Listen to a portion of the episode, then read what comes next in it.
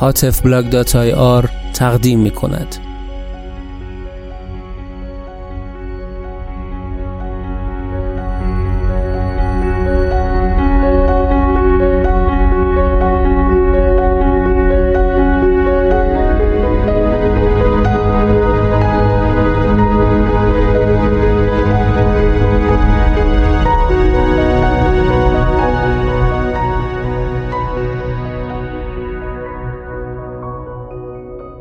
پادکست 1024 قسمت 19 هاتف با افتخار تقدیم می‌کند.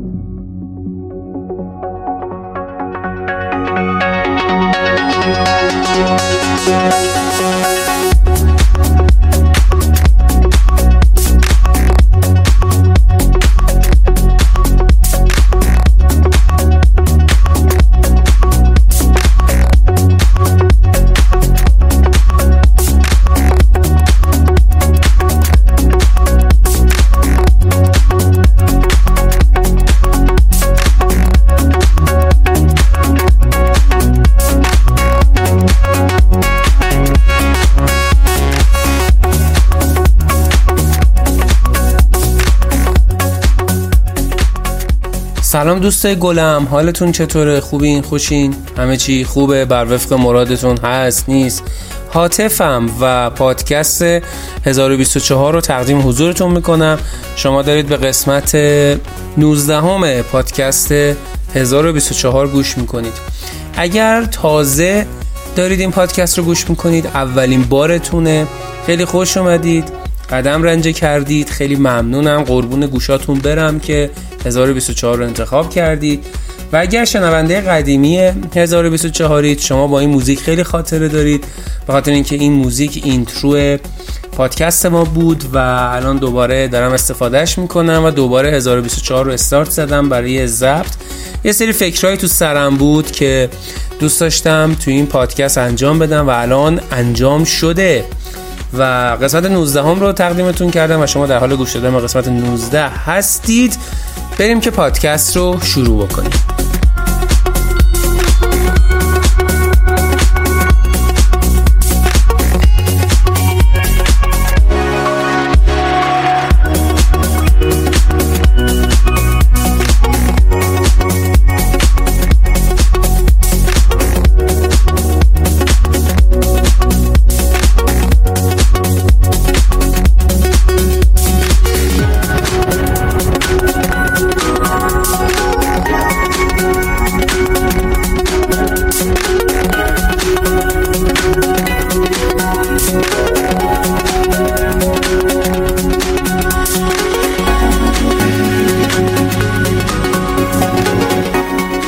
مجدداً سلام، حالتون چطوره؟ خیلی خوش اومدید. قسمت 19 1024، من هاتفم از هاتفبلاگ.ir و خیلی خوشحالم که الان در خدمت شما و شما دارید این پادکست رو گوش میدید. اگر دفعه اولتونه که دارید این پادکست رو گوش میدید، میتونین قسمت‌های قدیمی رو هم گوش بکنید. بعضی از قسمت‌ها ضعیفه، بعضی از قسمت‌ها قویه، کاری نداریم. امیدوارم که اگر گوش دادید دوستش داشته باشید. به هر حال اگر ضعیف هم باشن، با خلوص نیت ضبط شدن. به هر حال اگر شنونده قدیمی 1024 هستید، اگر شنونده جدید 1024 هستید، خیلی خوش اومدید و امیدوارم که قسمت 19 هم قسمت خوبی باشه و خیلی ازش لذت ببرید. اول از هر چیزی لازم توضیح بدم که آقا یهو چی شد 1024 استارت خورد؟ یهو چی شد که من دارم 1024 ضبط میکنم؟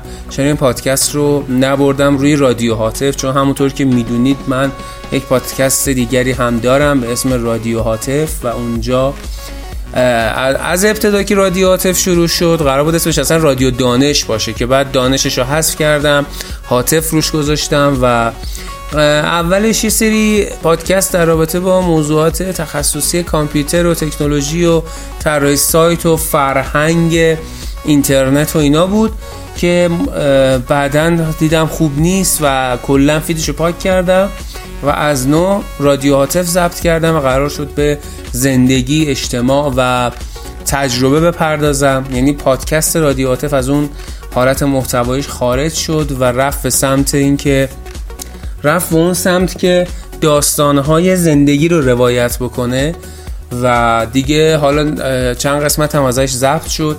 مهمونای خیلی خوبی تو رادیو هاتف داشتیم، معصومه عزیزم، مهدی عزیزم اومدن، خیلی صحبت کردن.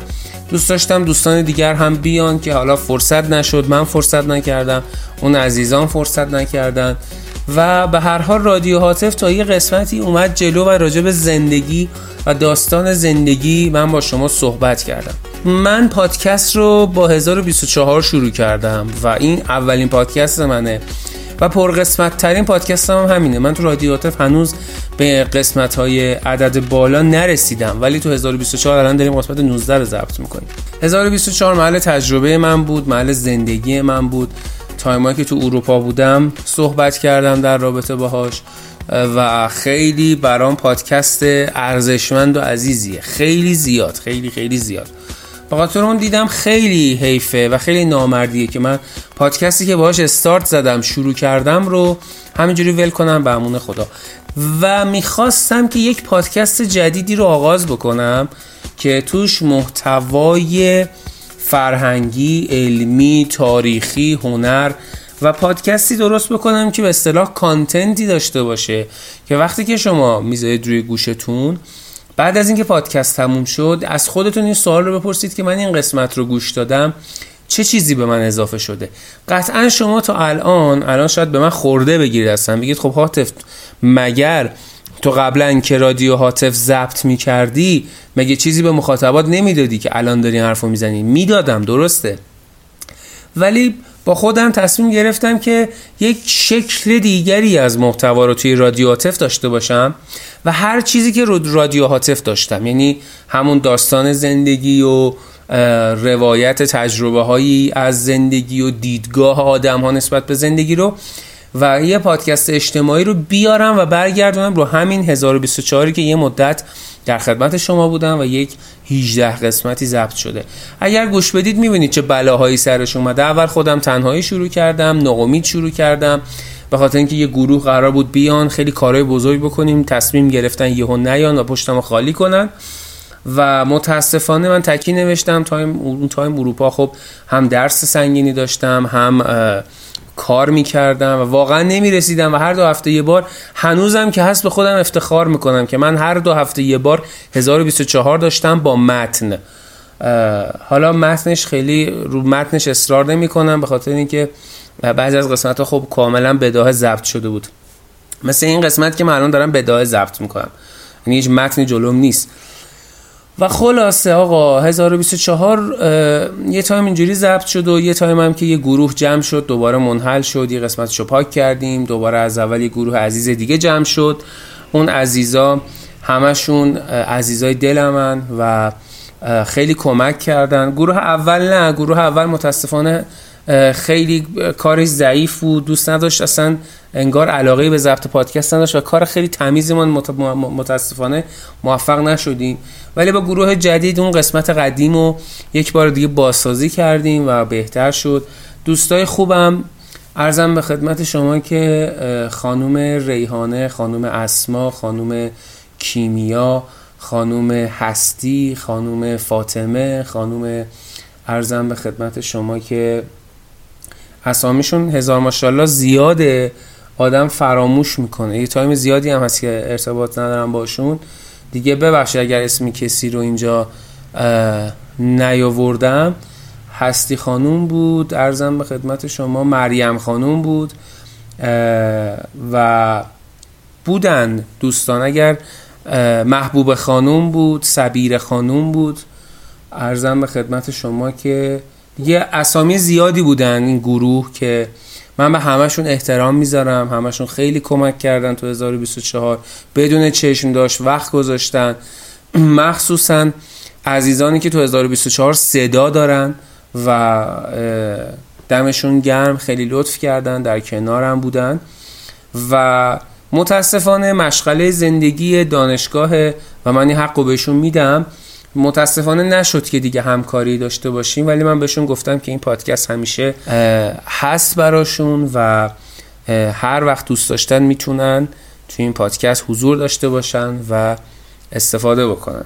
یعنی اینجوری نیستش که من همکاریم قطع شده باشه. حالا یه سری مشغله‌های زندگی دارن که نمیتونن فعلا، یعنی نتونستن تا الان کاری بسازن، ولی همیشه 1024 براشون بازه و میتونن، یعنی صاحب 1024 هستن دیگه به نوعی. خیلی لطف کردن اون تایم. و الان که 1024 یک بار دیگه استارت زدم دیگه، میخوام هر چی که قبلا تو رادیو هاتف بود بیارم اینجا و هر چی که اینجا بود همینجوری بمونه قدیم و رادیو هاتف رو از این به بعد اینجا ادامه بدم و پادکست رادیو هاتف تبدیل بشه به یه پادکست درست حسابی. دوستان عزیزم که دارین این پادکست رو گوش میدین، اگر دوست دارید برنامه بسازید، اگر دوست دارید کار برنامه صوتی بکنید، اگر دوست دارید تو برنامه شرکت بکنید، با هم گفتگو داشته باشیم، 1024 میزبان شماست. همونطور که میدونید تو رادیو هاتف هم من این گفتگو رو داشتم، آدما می اومدن با هم حرف میزدیم و از تجربه های زندگیشون روایت میکردن. اگر شما تجربه ای از زندگی دارید میخواید روایت کنید، دیدگاه خاصی دارید میخواید روایت بکنید، چیزی بلدید میخواید اون رو بگید، اصلا هیچ اتفاق خاصی تو زندگیتون نیافتاده، دلتون میخواد که همینجوری و به نظر منم این کارو بکنید و بیاید و راجع به زندگیتون حرف بزنید، اون وقت ما وقتی که از زندگی های همدیگه بدونیم بهتر میتونیم تصمیم بگیریم و تجربه ها انتقال داده میشه. حتی اگر اتفاق خاصی هم تو زندگیتون نیافتاده، حتما تو داستان زندگیتون چیزی هست که شاید به درد من یا هر کسی دیگه‌ای بخوره. اگر افتخار بدید و بیاد با هم گپ و گفتی راجع به زندگی داشته باشیم و داستان و تجربهش، هم این افتخار رو به من دادید، خیلی خوشحال میشم، و هم دوستان عزیزی که به این پادکست گوش میدن و ممکنم نیست، قطعاً هر تجربه‌ای به درد چند نفر میخوره. یعنی این برای من اثبات شده که هیچ تجربه و هیچ دیدگاهی تو دنیا وجود نداره که به درد هیچ کس نخوره.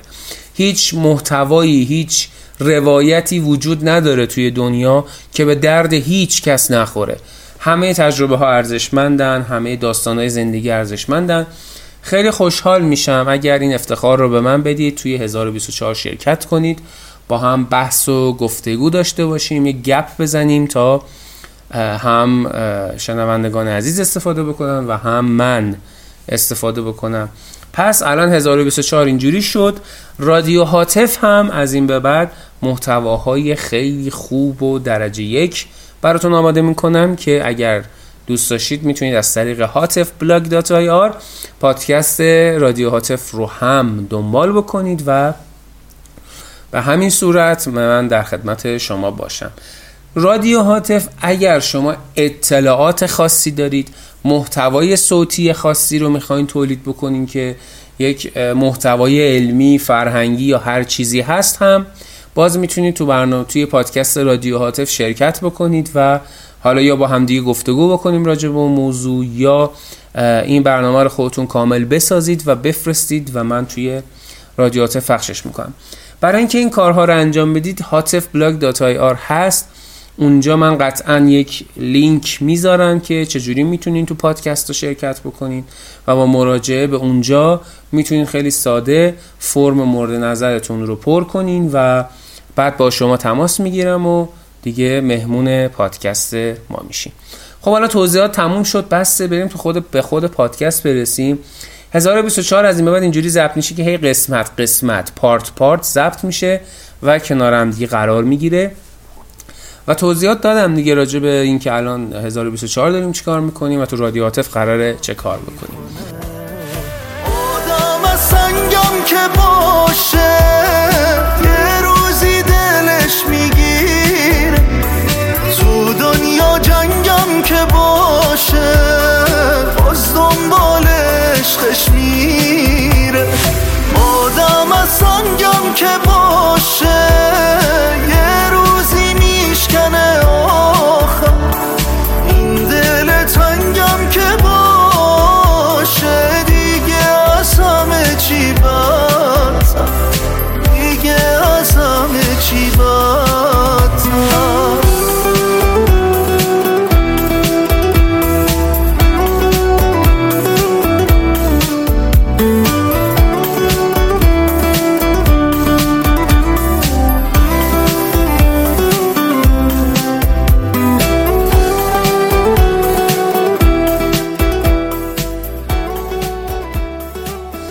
میریم به سراغ موضوع امروز 1024 و موضوع قسمت 19 هم 1024 و اون هم یک داستانه که من باید براتون روایت کنم و بعد از اون میریم سراغ نتیجه گیری. من یه دوستی داشتم اسمش رو نمیگم، یه اسم ساختگی براش میذاریم. اسمش رو مثلا میذاریم چی؟ میذاریم مثلا علی. مثلا علی اسمش رو میذاریم علی. این علی قصه ما بسیار پسر عجیب غریبی بود. مردم بهش میگفتن خنگ. چجوری؟ این علی داستان ما همکلاسی من بود و دوران دبیرستان، اول دبیرستان من باهاش رفیق شدم و با هم دیگه حرف میزدیم تو حیاط و خیلی حال میکردیم با هم دیگه، به خاطر اینکه همدیگه رو خیلی میفهمیدیم. علی بچه درسخونی نبود و نمراتش هم ناپلونی بود و خیلی عجیب غریب بود، ولی با من خیلی حال میکرد. تو مدرسه هیچکی باش حال نمیکرد، تو مدرسه هیچکی با منم حال نمیکرد، ولی با این خیلی دیگه حال نمیکردن. بازارا مثلا به من یه احترام نسبی میذاشتن، یک چیزی، ولی برای این بدبخت حتی اونم نمیذاشتن. کلن همه بهش میگفتن تلخ، تو جمع راش نمیدادن، همیشه تنهای گوشه تو حیاط برای خودش میشست، یه لقمه همیشه می آورد و لقمه‌شو می‌خورد. همیشه لقمه رو از خونه می آورد، نوشابه‌شو از بوفه می‌خرید، می‌رفت یه گوشه لقمه‌شو می‌خورد. هیچ کس هم نزدیکش نمی‌شد، چون زمان ما بچه‌های گروهی درست کرده بودن، اون گروه لاشخوران و قوت غالب، و کارشون این بود که تو حیاط حمله می‌کردن، خوراکیاتو می‌خوردن. خیلی عجیب بود. خوراکی نه، فقط ساندویچ. یعنی اگر مثلا تو میرفتی کیک میخریدی، اگر میرفتی پفک میخریدی، مثلا همه حمله میکردن دم بوفه، یه هم میدیدن مثلا چیز خریدی، پفک خریدی، میگفتن میرفتن. فقط ساندویچ قوت غالب بود. بعد عرضم به خدمتتون که این علی ما میرفت و یه گوشه میشست. علی به شدت عاشق کامپیوتر، برنامه نویسی، شبکه، امنیت و اینا علاقه دومش بود.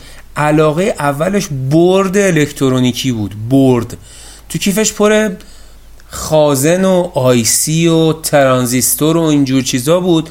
روانی برد بود این بشر. یعنی میرفت پولاش رو پس انداز میکرد، خب، و وقتی یه مبلغی میشد میرفت مثلا الکتریکی یه برد میخرید، بعد لحیم کاری میکرد، مثلا یه قلب درست میکرد که روشن میشه.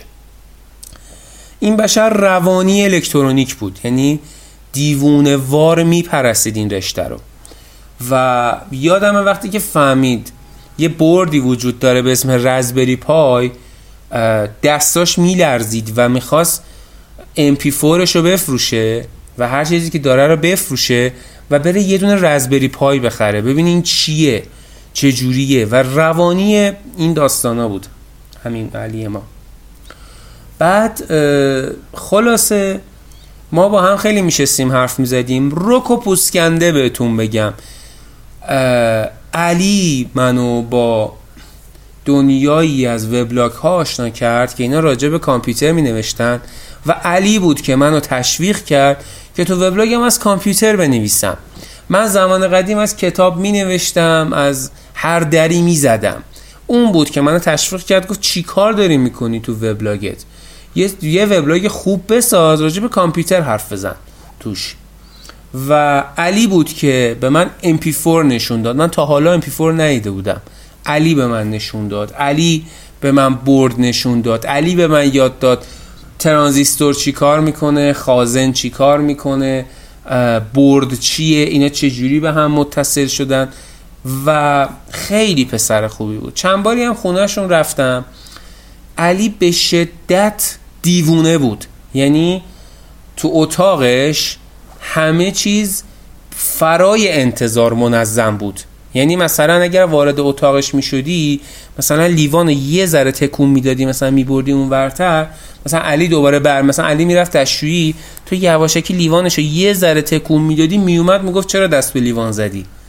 اینقدر منظم. یعنی و من فکر میکنم و من خودم کسی بودم که واقعا بهش تهمت میزدم. یعنی من خودم بهش گفتم روانی، این عقلش تو کلهش، ولی دوست صمیمی بود. خب خیلی صمیمی نبود ولی خیلی از همدیگه خوشمون میومد و من کشته مرده همین دیوونه بازیاش بودم که همه چیز تو اتاقش منظم بود و فرای انتظار میلیمتری منظم بود. و مثلا من همیشه به خودم فکر می‌کردم چون این الکترونیک دوسته، چون کیفش خیلی بی‌نظم بود. یعنی تو کیفش، شما کیفشو باز می‌کردی انگار ببخشید در توالتو باز می‌کردی، نون خوش خورده ریخته زمین، یه عالمه برد، البته بردار همیشه می‌ذاشت توی نایلون، یه عالمه برد، کیف پاره، داغون، خاکی، و اصلا باورت نمی‌شد که این علی که تو داری تو مدرسه می‌بینی اتاقش اینه و انقدر منظمه. خلاصه سرتون رو درد نیارم آقا، ما چند بار رفتیم خونهشون، من باباشو دیدم و اونجا فهمیدم که علی چقدر مشکل خانوادگی داره. شاید فکر کنید که این داستان رو من از هوا دارم در میارم، چون که این پادکست رو من میخواستم راجع به داستان هیئتی که داشتیم صحبت بکنم، ولی یه اتفاقی افتاد، تصمیم گرفتم که موضوع رو عوض کنم. این راجع به هیئتم صحبت کرده بودم، پادکست رو پاک کردم و یک بار دیگه الان دارم ضبط میکنم. این داستان حقیقیه و علی داستان ما هست. اگر خودش راضی بود یک روز دعوتش میکنم تو همین 1024 با هم دیگه گپ بزنیم. البته الان که بهش گفتم دیوونه ممکنه بشنوه و غر کنه و دیگه کلا اسممو نیاره، ولی نه، با هم انقدر شوخی داریم که من بهش بگم دیوونه و پرستیدم. یعنی من این نظم این آدم رو واقعا به وجد اومدم، هنوزم که هنوزه منظم ترین آدمی که من تو زندگیم دیدم همین علیه. منتها علی اسم مستعارشه، اسم خودش نیست. ما اینجا شاید راضی نباشه اسمشو بگیم. معمولا من کسایی که داستانشون واقعیه رو اسمشون رو عوض میکنم. خلاصه ما که رفتیم اونجا من فهمیدم که داستان خیلی وحشتناکه و پدر علی خیلی علی رو داره اذیت میکنه به معنای حقیقی کلمه، و حتی مادرش یه روز به من گفتش که هاتف جان یه کاری بکن علی هم درس بخونه بابا فلان. بعد خلاصه سفریه اتفاقی افتاد که من نمیخوام بگم و این اتفاق خیلی بد بود. علی و پدرش وقتی که من خونه‌شون بودم دعواشون شد و کسی که تو نظر من آدم گادی بود توی الکترونیک و کامپیوتر، پدر علی چنان علی رو شست گذاشت کنار جلوی من و تخریب کرد که من واقعا اون روز هیچی نتونستم به علی بگم، فقط نگاش میکردم و بعدم خداحافظی کردنی پدرش هم من معذرت خواست، خوب ببخشید هاتف جان من یه بگو مگویی با علی کردم، اصلا ناراحت نباش، تو هم مثل پسر مایی، دوست خوب علی هستی، علیش دوستی نداره به جز تو، این حرفا دیگه که معمولا پدرها میزنن. ولی من از پدرش ناراحت بودم به خاطر اینکه تو بعضی موضوعها علی به گردن من حق داشت، یعنی استاد من بود. خب علی منو هول داد، من وبلاگ می نوشتم ولی علی منو هول داد برم دنبال HTML CSS، یعنی گفتش که یعنی خودش میکرد این کارو، خودش نمیدونم چی کار میکرد، یه سری دامینایی بود TK، خب میرفت رو اونا سایت بالا می آورد، سایت مدرسه‌مون رو بالا آورد، سایت کلاسمون رو بالا آورد، سایت ادبیات کلاسمون رو بالا آورد و میگفتش ببین من هی دارم اینا رو بالا میارم.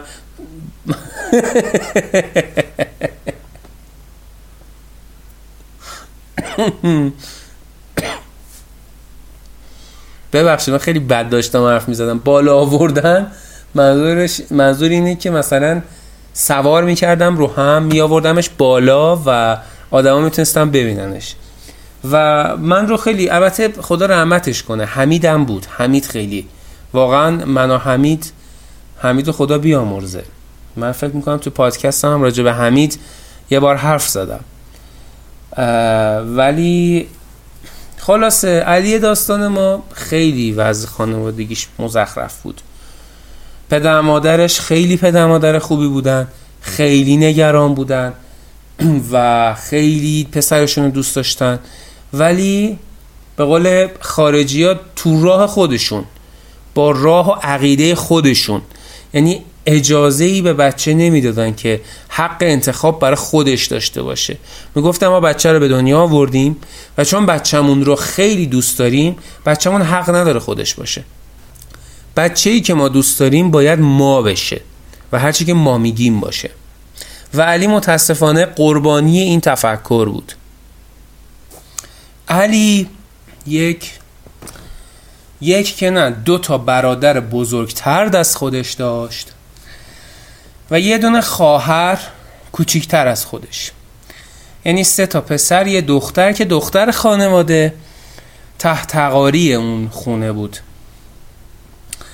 اسامی این عزیزان رو هم نمیگم، میکنیم برادر بزرگتر علی یک، برادر کوچیکتر علی دو، علی خودمون علی سه و خواهرش علی چهار.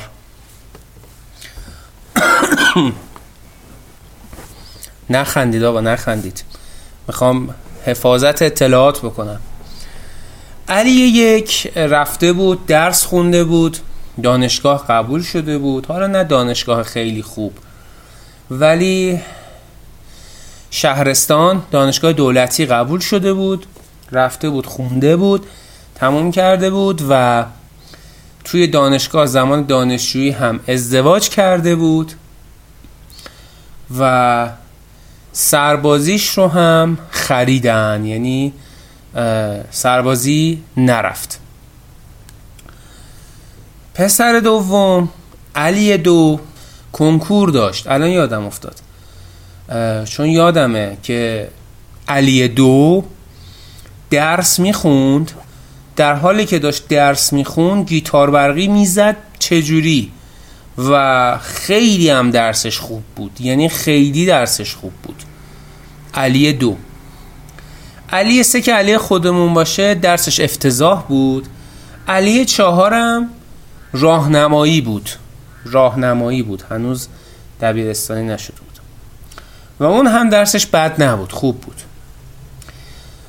پدر علی ها خب پسر اولو دیگه از آب و گل در اومده بود و رفته بود مستقل شده بود و زن داشت و خونه داشت و اینا، اونو کاری نداریم.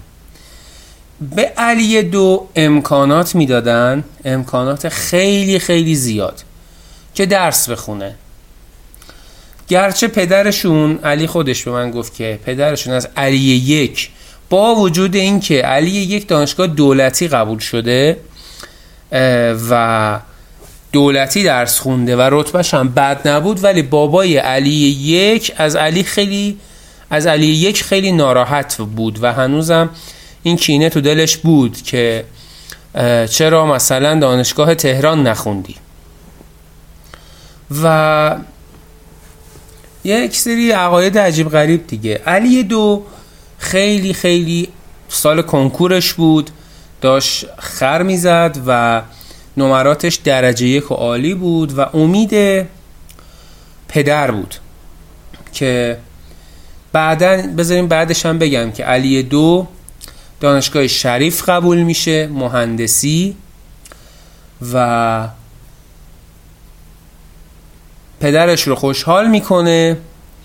ولی پدر علی دوست داشته که پسرش پزشک بشه، یعنی آرزوی خاندانیشون این بود، یعنی یک عالمه بچه تو خاندانشون بود که اینا هم آدمای موفقی بودن ولی کسی دکتر نبود و پدر علی ها میخواست که اولین دکتر رو، فکر کنیم مثلا فامیلیش علیان بود، خب اولین دکتر خاندان علیان رو میخواست مثلا پسر مثلا حاج علی علیان باشه، مثلا اولین دکتری که تربیت میشه و دکتر میشه از خانواده حاج علی علیان باشه، مثلا از حاج رضا علیان نباشه.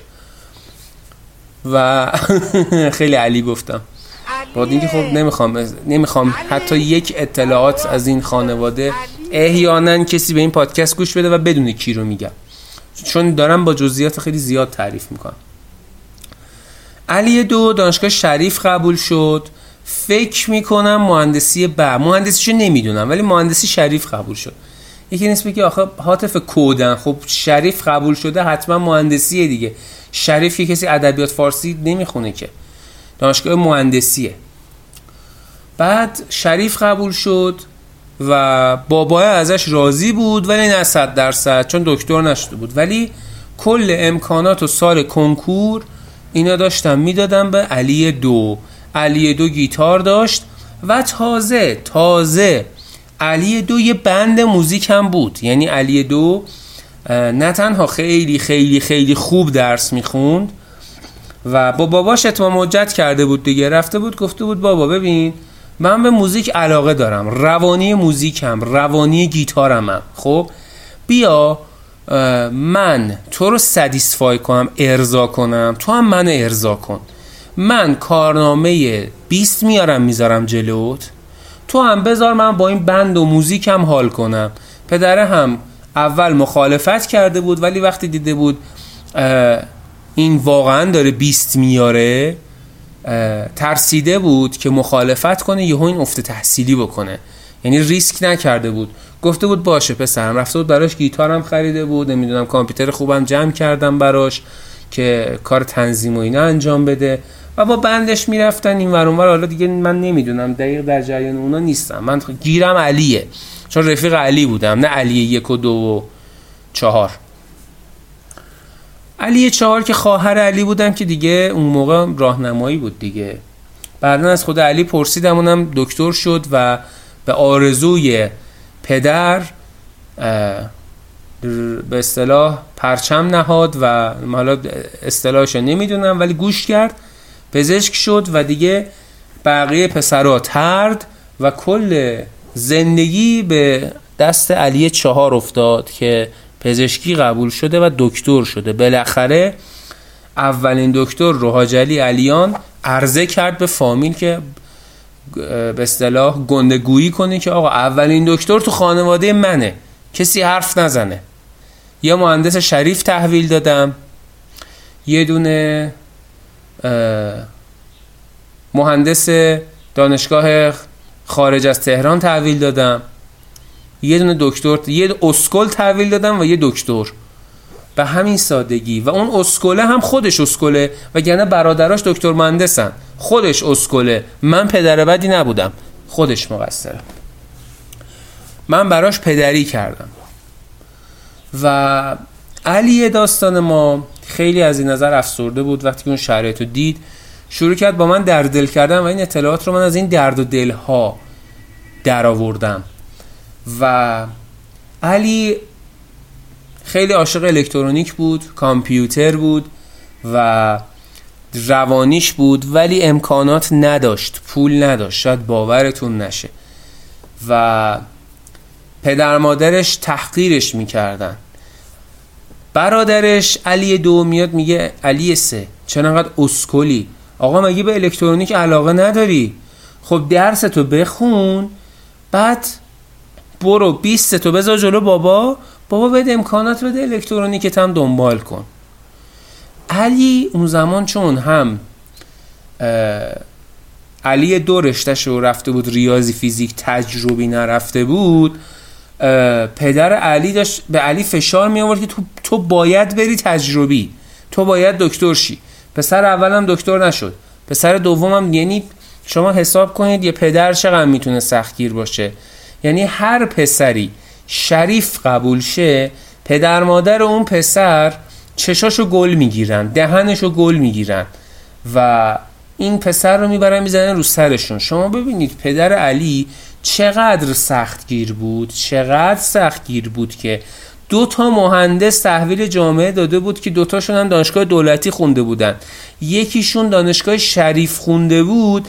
این آدم قانع نبود، یعنی میخواست یه دکتر دانشگاه شهید بهشتی تحویل بده، یعنی اسرا آخرم تحویل داد دیگه. یعنی علی 4 که خواهرشون باشه اون رفت و خوند. بعد علی ولی به درس و مشق و اینجور چیزا هیچ علاقه‌ای نداشت. به برادرش هم گفت نه داداش، من اصلا از اول باید میرفتم فنی حرفه‌ای میخوندم، من الکترونیک علاقه دارم. و علی هم گفته بود که این حرف اصلا جلو بابا نزن، اصلا فنی حرفه‌ای رو بیاری از پنجره پرتت میکنه بیرون. این ور اون ور دعواها شروع میشه، و علی آقای ما تصمیم میگیره که بره فنی حرفه‌ای و نره رشته تجربی. و سر همون تصمیمش کلن در خانواده بایکوت میشه، بایکوت شدید میشه. بارها پدر علی به من زنگ زد، به خانواده های مختلف زنگ زد، این خانواده های خودشون، که برین علی رو نصیحت کنین، بگین علی به راه بیا، خر نفهم، کودن ها میرن فنی حرفه‌ای.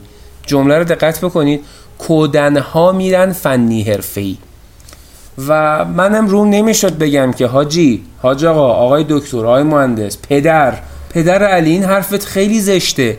یه عالمه آدم فنی حرفه‌ای خوندن، لیسانس، فوق لیسانس گرفتن، دارن کار میکنن، آدمای موفقی هم هستن. یعنی این چه تفکر احمقانه‌ایه که آدما فکر میکنن هر کسی که خنگ کودن درس نخونه باید بره فنی حرفه‌ای یا کار و دانش، هر کسی که سرش به تنش میارزه باید بره ریاضی تجربی انسانی، هر کسی که کودنه باید بره هنرستان.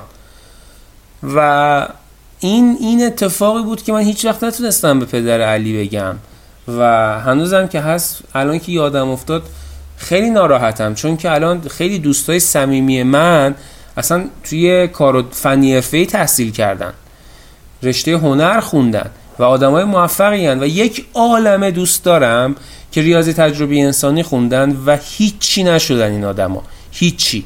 کودن واقعی اونیه که دنبال علاقش نمیره، کودن واقعی اونیه که توهم میزنه میره تو ریاضی تجربی خودشو نابود میکنه.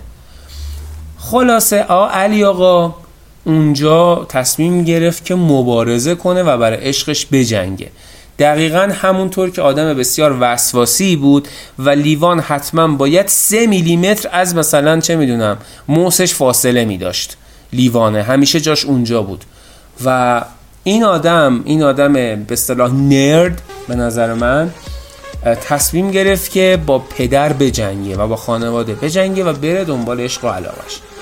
من می جنگم، به جنگ و برو جلو، این زندگی بد می که بدو تا پاهات از خستگی زغزغ کنن و به دیوار مرگ سک کنن و یکی نیست بگه چته، یکی نیست یه امیدی به دلتو بده، میمونی تک و تنها با یه دنیا گله، یه روح تو زندون با بدنی که بله، تو دل دنیایی که بهش داری میگی بیره، از اول داری میگی سیره، من هر دردی که دیدم با این گوله بارا به سمت پیری میره، میبینی پس حتما یه تریپی هست، تو باید ببینی درد داره تو بگیری درس، یه روزی درد از بخت تو میچینی پس، واسه در بست کلیدی هست، وقتی غرب و شب در جنگ گرم و نرم و مرد و زن در نقش ره گذر و درگذر از مرز مرگ و خسته از توفک تخت کمک در پسر سرمست انگلم تو درد و در هر لحظه حل کنم، هر جمعک در بطن و سطح شهر و مردم هم سرگرم و ضرب و شهر، این حرف قابل درکم ولی من قاتل مرگم، چشمام و یه مشت خاطر ترکم ولی بازم منم عامل هرکس، من می جنگم، میدونم تو هم هستی برستن ولی بگو بلندتر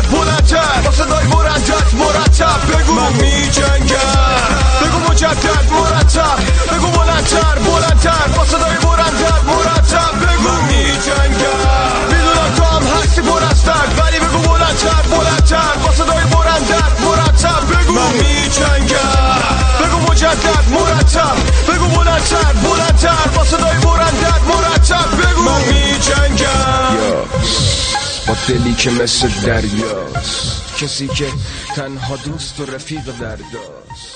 عمدن درسهاش رو ضعیف میخونه، خیلی ضعیف میخونه و میره فنی حرفه‌ای این علی ما و اونجا شروع میکنه به کامپیوتر خوندن و بایکوت خانواده هم میشه، متاسفانه توسط خانوادهش بایکوت میشه و میفته اونجا. دیگه بهش پولی نمیدن، دیگه بهش هزینه‌ای نمیکنن. اما علی که درساش رو نمیخوند و شهریوری بود، رفت فنی حرفه‌ای، همه نمراتش 20 بود. شاید باورتون نشه. روزی که من تو تجربی نمیتونستم زیستو بخونم، اون کارنامه‌های 20ش تو چشم من میکرد و میگفت ببین دیدی گفتم علاقه مهمه، دیدی گفتم اگه بری دنبال علاقت خوب درس میخونی، دیدی گفتم هاتف تجربی نرو برو کامپیوتر بخون، دیدی فلان. منم خب حرفی نمیزدم دیگه. بعد خلاصه علی آقای ما تو فنی حرفه‌ای واقعا درخشید و کارنامه درخشانی داشت، اما با این وجود مورد تحقیر خانواده و فامیل و دوستان قرار می گرفت. مثلا بهش می گفتن تو خنگی، تو احمقی، تو کودنی، 20 که گرفتی رو برو بذار در کوزه آبشو بخور، اون 20 که تو گرفتی رو این گلدون هم میتونه بره بگیره. فنی حرفه‌ای 20 فنی حرفه‌ای 5 ریاضی تجربی انسانیه، تو 5 گرفتی، تو کودنی. فنی حرفه‌ای کودنا میرن میخونن، خیلی به خودت افتخار نکن، دور و برت پر کودنن، همکلاسیات همشون کودنن، احمقن، نفهمن و تو رفتی بین احمقا داری درس میخونی و از این قبیل صحبت‌ها. و علی داستان ما رو خیلی تحقیر میکردن.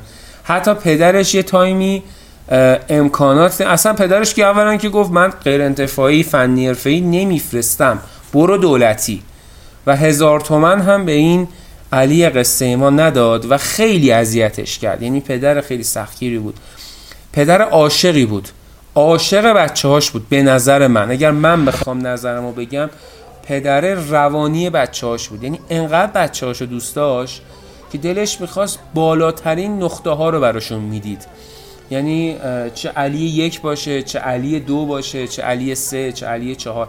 منتها علی 3 به اصطلاح شاخ شد، روی پدرش وایستاد، گفت نه من نمیرم تجربی، من برده تو نیستم، من علاقه به این رشته دارم و بایدم برم همین رشته. و رفت.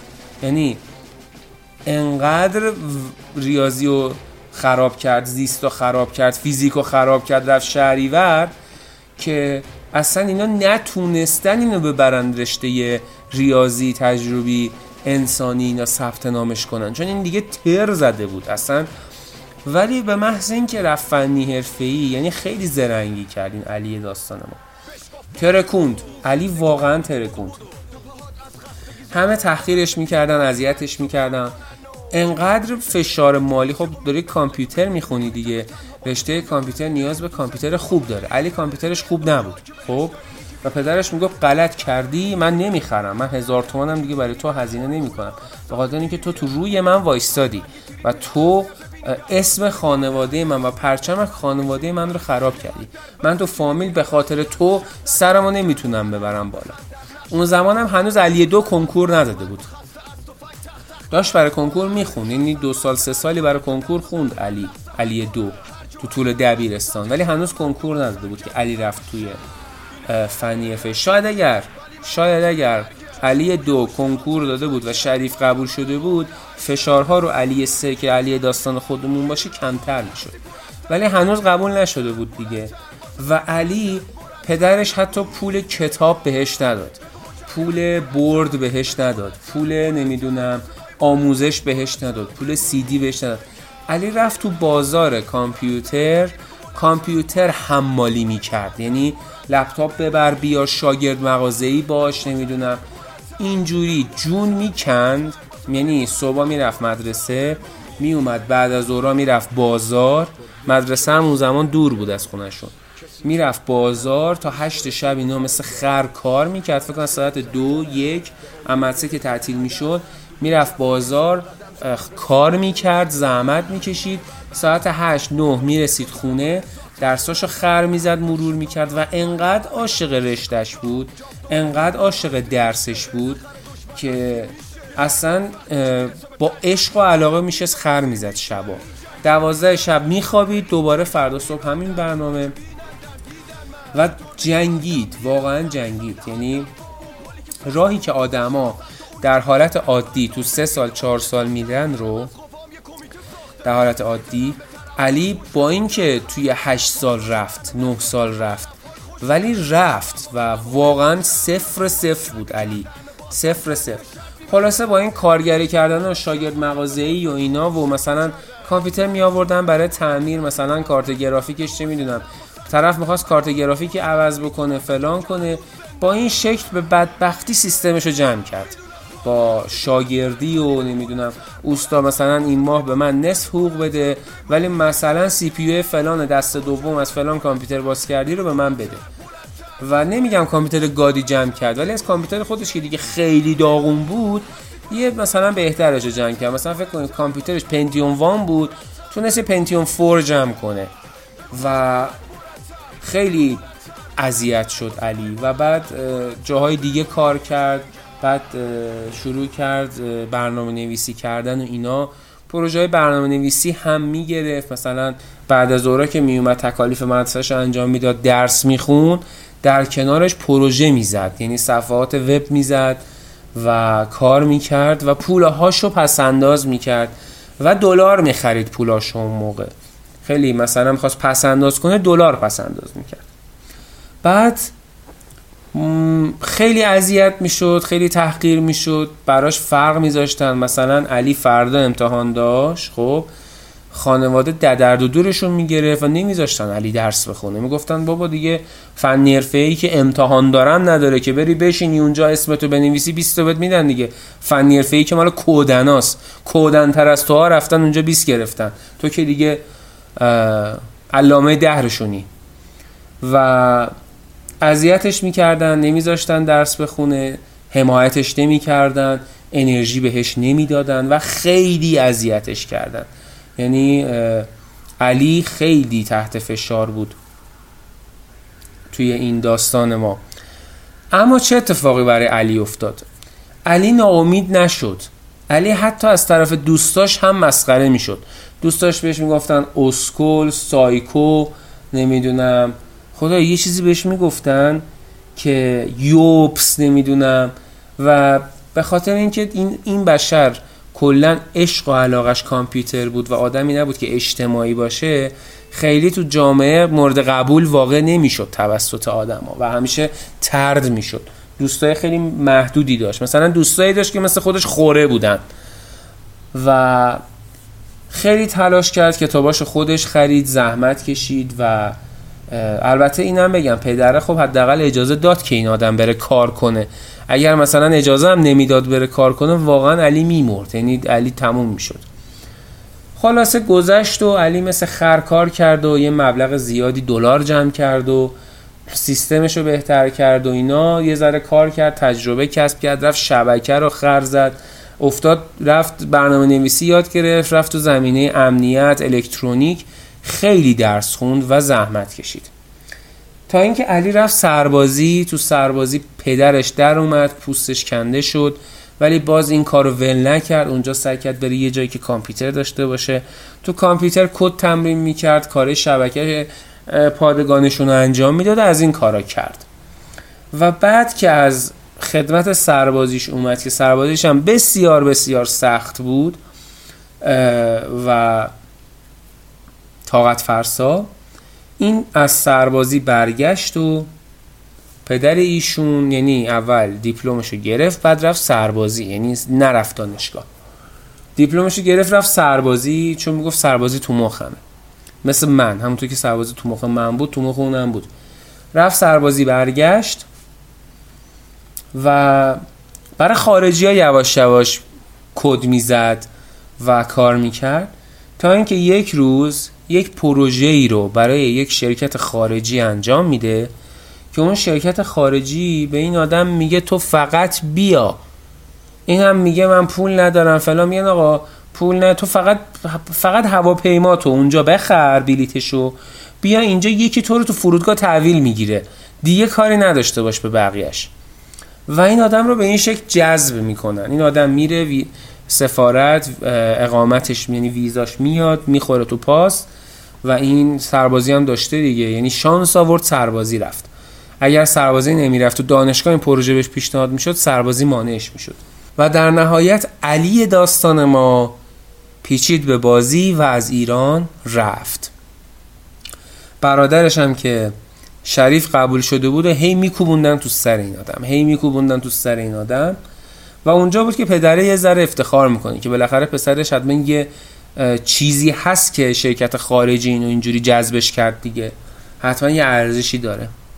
خلاصه کلام بهتون بگم، علی اسکل نفهم خنگ یوبس نرد نمیدونم درب و داغونه قصه ما میره و تو یک شرکت امنیتی، امنیت سایبری شروع میکنه کار کردن و بعد خیلی پیشرفت میکنه.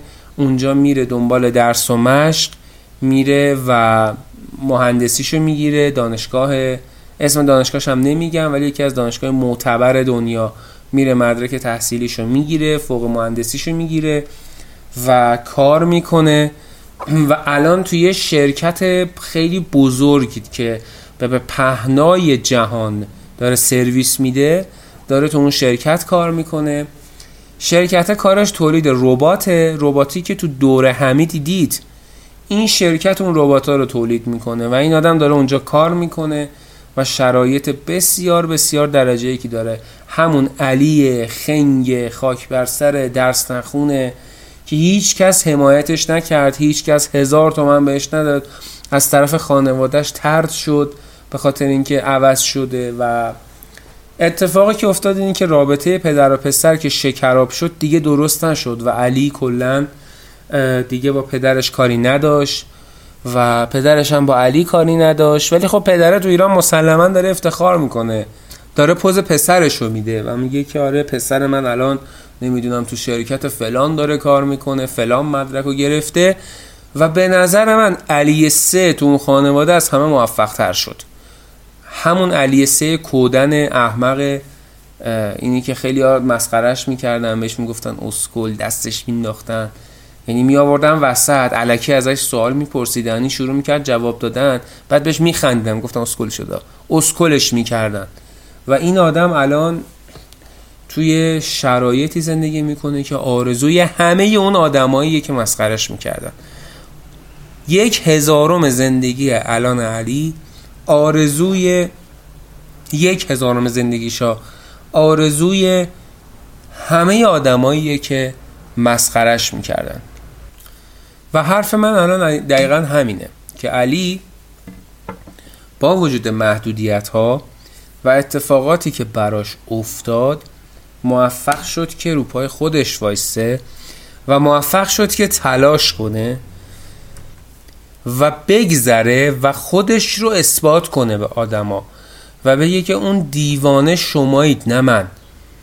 و موفق شد و الان داره ربات میسازه و قبل از ربات ساختن هم امنیت سایبری بود، کارش درجه 1 بود و هنوز هم کارش درجه 1ه و امیدوارم هر جا که هست بهترین ها براش اتفاق بیفته، علی داستان ما.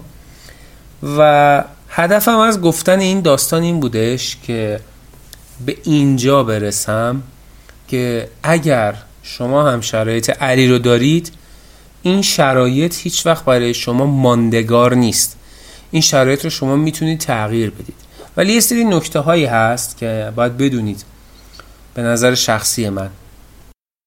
مردهای واقعی میساز مردهای واقعی، نه ترسهای واقعی، سربازهای خسته از صدای جنگن اما ابرنام آورانه جنگهای واقعی. هر اون ساده باشم اگه خوابتو ندوستم با نوشتن از زمین سردهای واقعی، زمین رنگ، نجات، پرچم و تجاوز مردها به مردهای واقعی.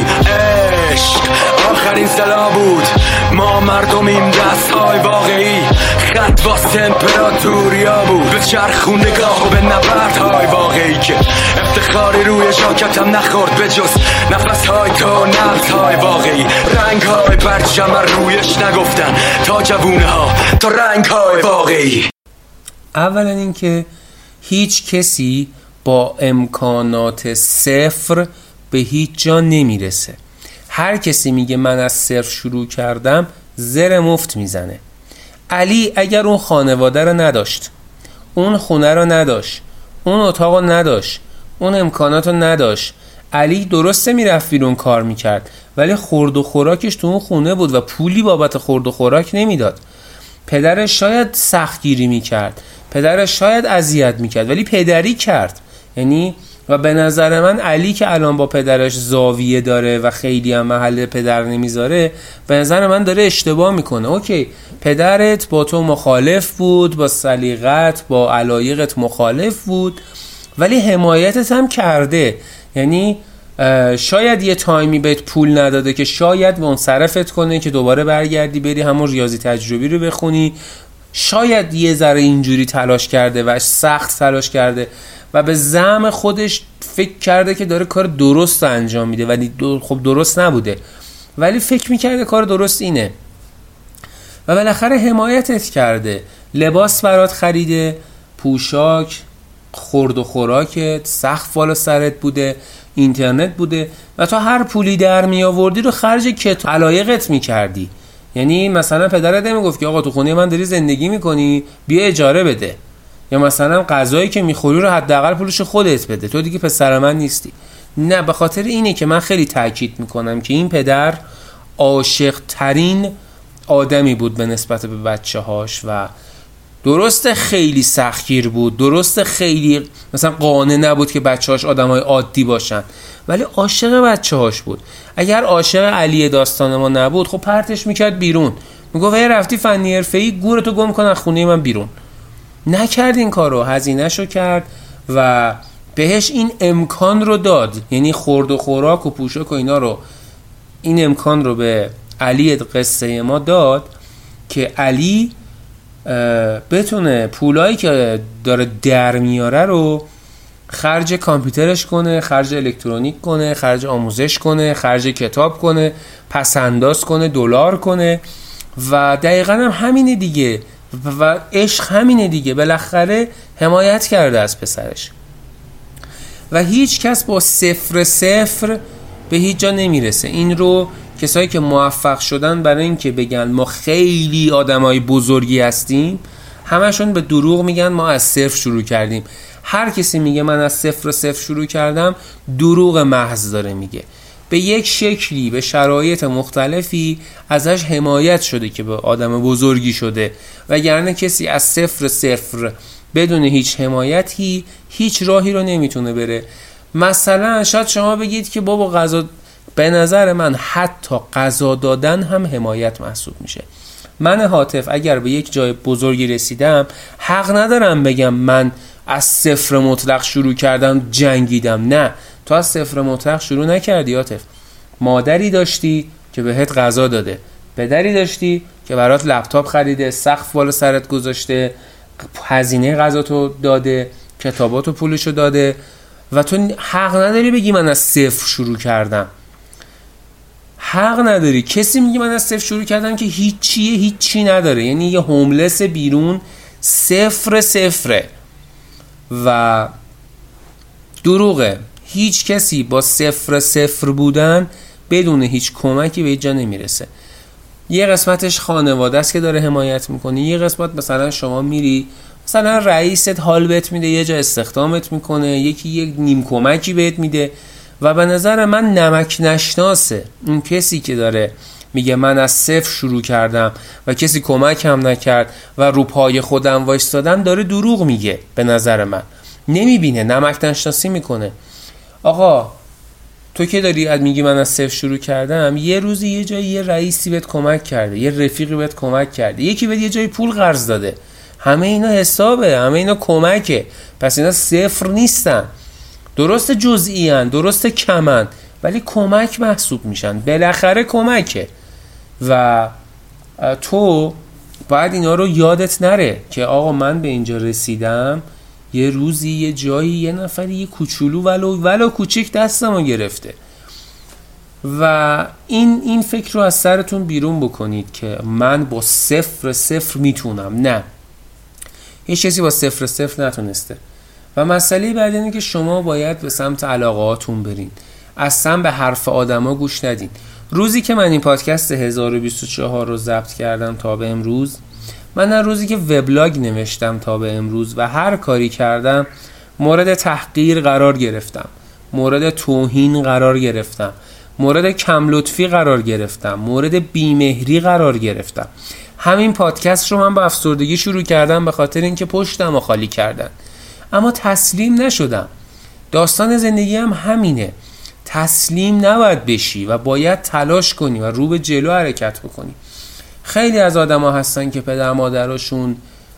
پدر مادرای خوبی هن، ولی فکر میکنن که راهی که دارن فرزندشون رو تربیت میکنن اون راه درستیه. اگر من به فرزندم بگم تو هیچ گوهی نیستی، بهش برمیخوره، قوی میشه، میرم کار انجام میده.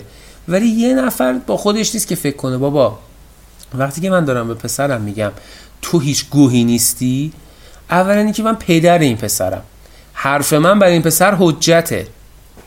اگر بیرونی کسی به این حرفی بزنه، روی این پسر اگه 5 تا تأثیر بذاره، من پدرشم، من حرف بزنم 50 تا روش تأثیر میذاره، به خاطر اینکه پدرشم، علاقه عاطفی بینمون وجود داره و من نمیتونم اونجا رو تیکه رو بندازم اونم بگیره. دشمنت وقتی بهت میگه تو کودنی، آره عصبانی میشی و دهنشو سرویس میکنی، ولی وقتی پدرت میگه میشکنی. خیلی کمن آدمایی که اینجوریان و متاسفانه بعضی از پدرمادرها فکر میکنن هرچی بیشتر فشار بیارن طرف مثلا بهش ممکنه بر بخوره، به غیرتش بر بخوره و بلندشه مثلا درس بخونه یا یه کاری انجام بده، در صورتی که نمیدونن آقا وقتی که ما داریم اینجوری میکنیم، حالا فقط تحقیر کردن نیست، بعضی وقتا مثلا به یه بچه‌ای بیشتر بها دادن این اتفاق باعث میشه بیفته، بعضی وقتا یه سری حرکت ها باعث میشه که این اتفاق بیفته و فرزند ناراحت بشه. من مورد بیمهری قرار گرفتم تو این زمینه، مورد کم لطفی قرار گرفتم و من یه چالشی برگزار کردم که جایزه داشت، یعنی این چالش به نفر اول تا 5 جایزه پرداخت میشد و خیلیا این چالش منو مسخره کردن، فوش دادن، خیلی هم شرکت کردن، لطف کردن، محبت کردن، ولی خیلی ها هم بودن که فوش دادن، توهین کردن، گفتن این مرتیکه میخواد برای وبلاگش ویوور جمع کنه، این میخواد شاخ بشه، نمیدونم جایزه هاش دروغه، در صورتی که من جایزه ها رو هم پرداخت کردم، مدارکش هم موجوده، دلیلی نداره من دروغ بگم. و این چالش رو من هدفم این بود که بچه‌های دنیای وبلاگ یک پویشی بینشون اتفاق بیفته، همدیگر رو بشناسن، دوستاشون رو بشناسن و اصلا ببینن که آیا خودشون رو میشناسن یا نه، چقدر خودشون رو میشناسن. و این چالش مورد بیمهری قرار گرفت، خیلی‌ها توهین بهش کردن، خیلی از آدمای عقده‌ای مریض فکر میکنن عددیان، مسخره کردن، چالش رو درست با قانونهای خودش انجام ندادن. خب اینم اینو تحقیر کردن دیگه. مثلا فکر کنید من دارم میگم آقا من چالش برگزار میکنم که شما تیشرت قرمز بپوشی، شما عمدن میری لباس آبی میپوشی، چالش رو به هم میزنی، روندش رو به هم میزنی، یعنی میگید برگزار کننده چالش تو هیچ چی نیستی، من از تو بیشتر میفهمم. و این کار نشون دهنده بیشوریه. هر چقدر پر مخاطب باشون وبلاگ، هر چقدر تو توهم این زندگی کنه، اون آدم یه آدم بیشعوره. من هاتف نباید بیمهری اونو به دلم بگیرم و باعث بشه که کارم رو از بین ببرم، حرکتم رو از بین ببرم، نباید اجازه بده روحیم از دست بدم. اون آدم باید حذف بشه، اون آدم داره اشتباه میکنه، اون آدمه که داره به من توهین میکنه، اون داره کار اشتباه انجام میده، نه منی که داره به هم توهین میشه. وقتی یه نفر به من میگه کودن، من نباید بگم من کودنم، من باید بگم اون بیادبه، اون نمیفهمه داره چی میگه، نه اینکه حرفاشو گوش بدم میگم آره دیگه اون گفت من کودنم پس من کودنم. هر ایده‌ای، هر حرکتی برای خودش محترم، عزیزه و آدما نباید تسلیم بشن، آدما نباید ناراحت بشن، آدما باید مبارزه کنن، آدما باید بجنگن، تلاش کنن و نباید خسته بشن، از بیمهری ها نباید خسته بشن. من هاتف وقتی حسادت میکنم که توانایی انجام کاری رو نداشته باشم و میرم به طرف فوش میدم. قبل از اینکه 1024 رو شروع بکنم، من یه گفتگویی با چند تا از بچهای وبلاگ نویس داشتم. وقتی اون قسمت ها ضبط شد، یک عالمه آدم ریختن و کلی توهین کردن به من و گفتن که تو چقدر حرف میزنی، تو چقدر زر میزنی، میذاشتی مهمونت حرف بزنه، در صورتی که اون پادکست، اون برنامه صوتی اینجوری ضبط شده بود که من سوال میپرسیدم و اون بنده خداها با وایس برام جواب میدادن و کوتاه جواب میدادن. خب من چیکار کنم؟ طرف حرف نمیزنه، من که نمیتونم برنامه رو تو 5 دقیقه تموم کنم چون مهمون من حرف نزده. خب من چیکار کنم؟ طرف حرف نمیزنه، نمیتونم بهش بگم چرا کم گفتی بیشتر بگو. مهمونه، اختیار حرف زدنشو داره، دوست داره کم حرف بزنه، دوست داره زیاد حرف بزنه.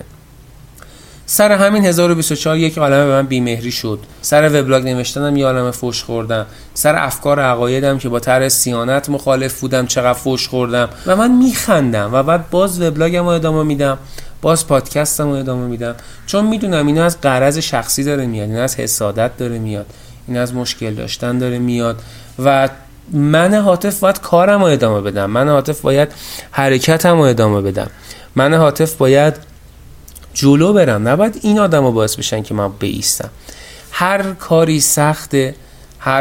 سخته تو باید قدرتمندتر باشی، تو باید قوی تر باشی، تو نباید بذاری این حرفا رو تأثیر بذارن. گوره بابای هر کسی که داره تو رو اذیت میکنه، حرفاش اذیتت میکنه. اصلا برای اینکه یه کاری رو انجام بدی نیازی به حمایت کسی نداری، تو کارتو انجام بده. Just do it. مگر من روزی که 1024 رو شروع کردم از جای حمایت شدم، ولی من تسلیم نشدم. 1024 رو منتشر کردم، قسمت 0 که 1024 پادکستیه که قسمت 0 داره.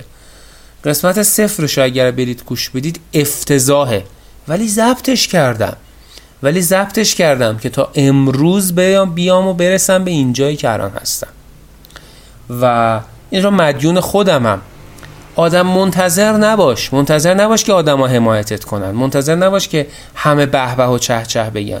وقتی که تو یه حرکتی رو انجام میدی 4 نفر 5 نفر به به و چه چه میکنن، 500 نفر میگن خوردی انجام دادی، 500 نفر میگن تو مریضی، 500 نفر تحقیرت میکنن، میگن تو خنگی، ابلهی، نمیتونی انجام بدی، بد انجامش دادی. رضازاده وزنه رو میبرد بالا، مثلا بعضی وقتی که نمیتونست مثلا میگفتن که فلان، یه بار گفت بابا یکی گفت بابا برو ببین 500 کیلو رو یه جا میتونی بلند کنی، حرف میزنی. یا مثلا تو جام جهانی هم میگن بابا کودن احمق پاس بده. یکی نیست بگی بابا تو که جای اون آدم نیستی، تو اون شرایط اون همه آدم، جام جهانی رونالدو داره جلوت بازی میکنه، چه فشاری روته. به خاطر این آدم هایی که خودشون هیچی نیستن کارشون دقیقا همینه و تو نباید منتظر باشی که یه کسی حمایتت کنه. ذاتاً ما بدیها رو همیشه بیشتر میبینیم تا خوبی‌ها. مثلا من توی وبلاگم 5 تا مخاطب خوب دارم، نظرهای خوب میگیرم، 3 تا مخاطب بد دارم. اون 3 تای بیشتر از 5 تا دیده میشه، در صورتی که از اون 3 تا 2 تاشون دارن فوش بد میدن، یکیشون داره مسخره میکنه، به زعم خودش داره که من میخندم و پاک میکنم، مثلا برام مهم نیست و من نخونده اینا رو پاک میکنم و برام مهم نیست، چون من کار اشتباهی نکردم. یک سری آدم مریض وجود دارن که تو هر کاری بکنی این کارا رو انجام میدن، تو هر لطفی در حقشون بکنی این کارا رو انجام میدن. پس باید ندید بگیری و باید کارتو جلو ببری. داشتم میگفتم دوستی این حرکت رو کرد و خیلی اذیتش کردن و من بهش افتخار کردم و گفتم که آزمایش های تو اگر یک روزی بیا یه پست بزنی و بگی دوستان 100 نفر تو این آزمایش شرکت کردن، این نتایج رو داشتن، بررسی کردم، تحلیل کردم و نتیجه آزمایش این شد که اگر گوشی رو مثلا میذارید کنارتون خاموش کنید شبا، یا نه خاموش نکنید، گوشیتون رو مثلا 3 متر از خودتون دورتر بذارید کافیه، یا نه اصلا هیچ مشکلی وجود نداره. این همه آدم شرکت کردن، هیچ تغییراتی توشون انجام نشد، اتفاق نیفتاد و خیلی ساده شما از این به بعد اصلا راحت باشید، میتونید گوشیتون رو بذارید کنار سرتون بخوابید. و در نهایت این تحقیق شاید از نظر خیلی‌ها که نظر دادن به اون دوستمون آزمایشش خطا داشته باشه، که قطعاً داره، آزمایشش ممکنه، تحلیلش ممکنه خطا داشته باشه. اون آدما بهش گفته بودن که تو داری خود برتر بینی، تو هیچی نیستی، تو داری ادای آدمای چیزو در میاری و از این چرت و پرتا که بهش گفته بودن.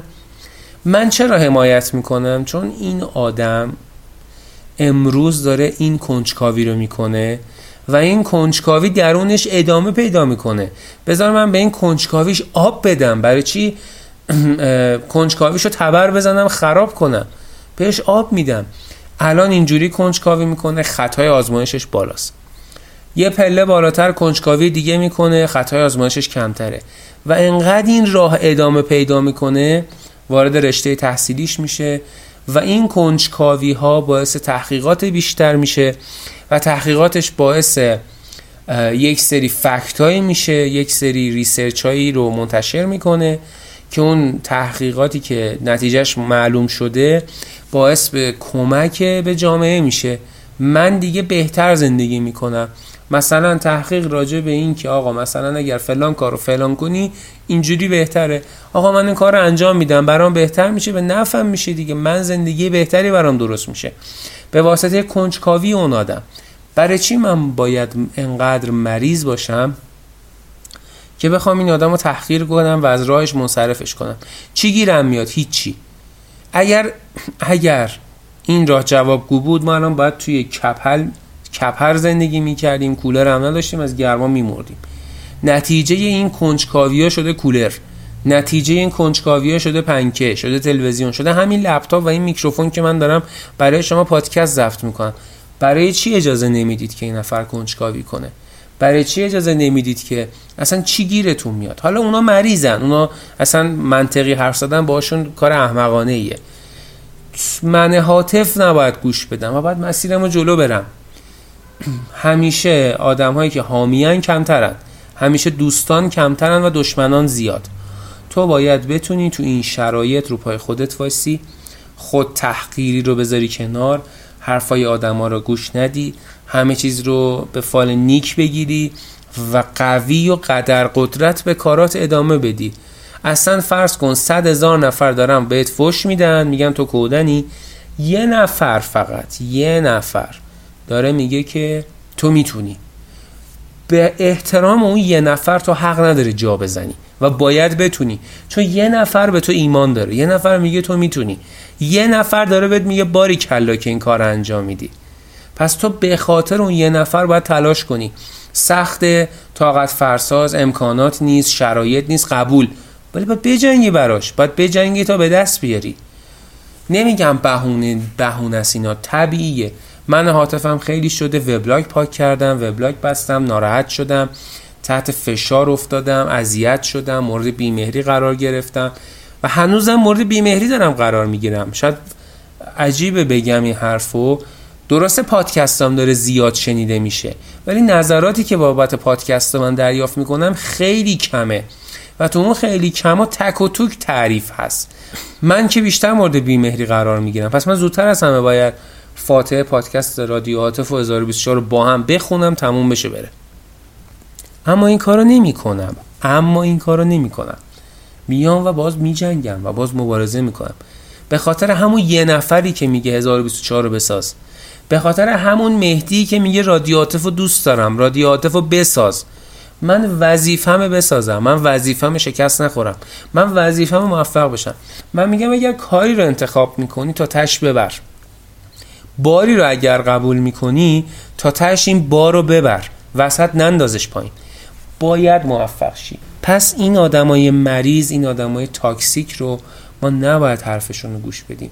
هر وقت مورد بیمهری قرار گرفتی بدون کارت درسته و باید بجنگی براش، چون اولش مسخرت میکنن، وقتی دیدن کارت داره جدی میشه و جدی شده، داره پیشرفت میکنه، اذیتت میکنن، یعنی سنگ پرت میکنن، مانعت میشن. وقتی که از این مرحله هم رد شدی و بالای بالای بالا رفتی، اون وقت همه برات کف میزنن، میگن باریکلا، ایول، آفرین. ولی الان اینجوری نیست. لطفاً به حرفای آدمهای حسود گوش نده و لطفاً هر کاری رو که دوست داری با جدیت انجامش بده. شعار پادکست من چیه؟ اینی که خودت باش. چرا خودت باش؟ به خاطر اینکه وقتی خودتی، اول باید خودتو بشناسی و بعد وقتی که خودتی میتونی خود انسانی تو به شکوفایی برسونی. لطفاً ناراحت نباش، به همه کسایی که الان دارن 1024 رو گوش میدن میگم که خودتون باشین و برای خودتون تلاش کنین و بجنگین، برای خواسته هاتون بجنگین. سخته، هیچ کسی رو بهش مفتی خواستش رو بهش ندادن، جنگیده به دست آورده. شما بجنگید.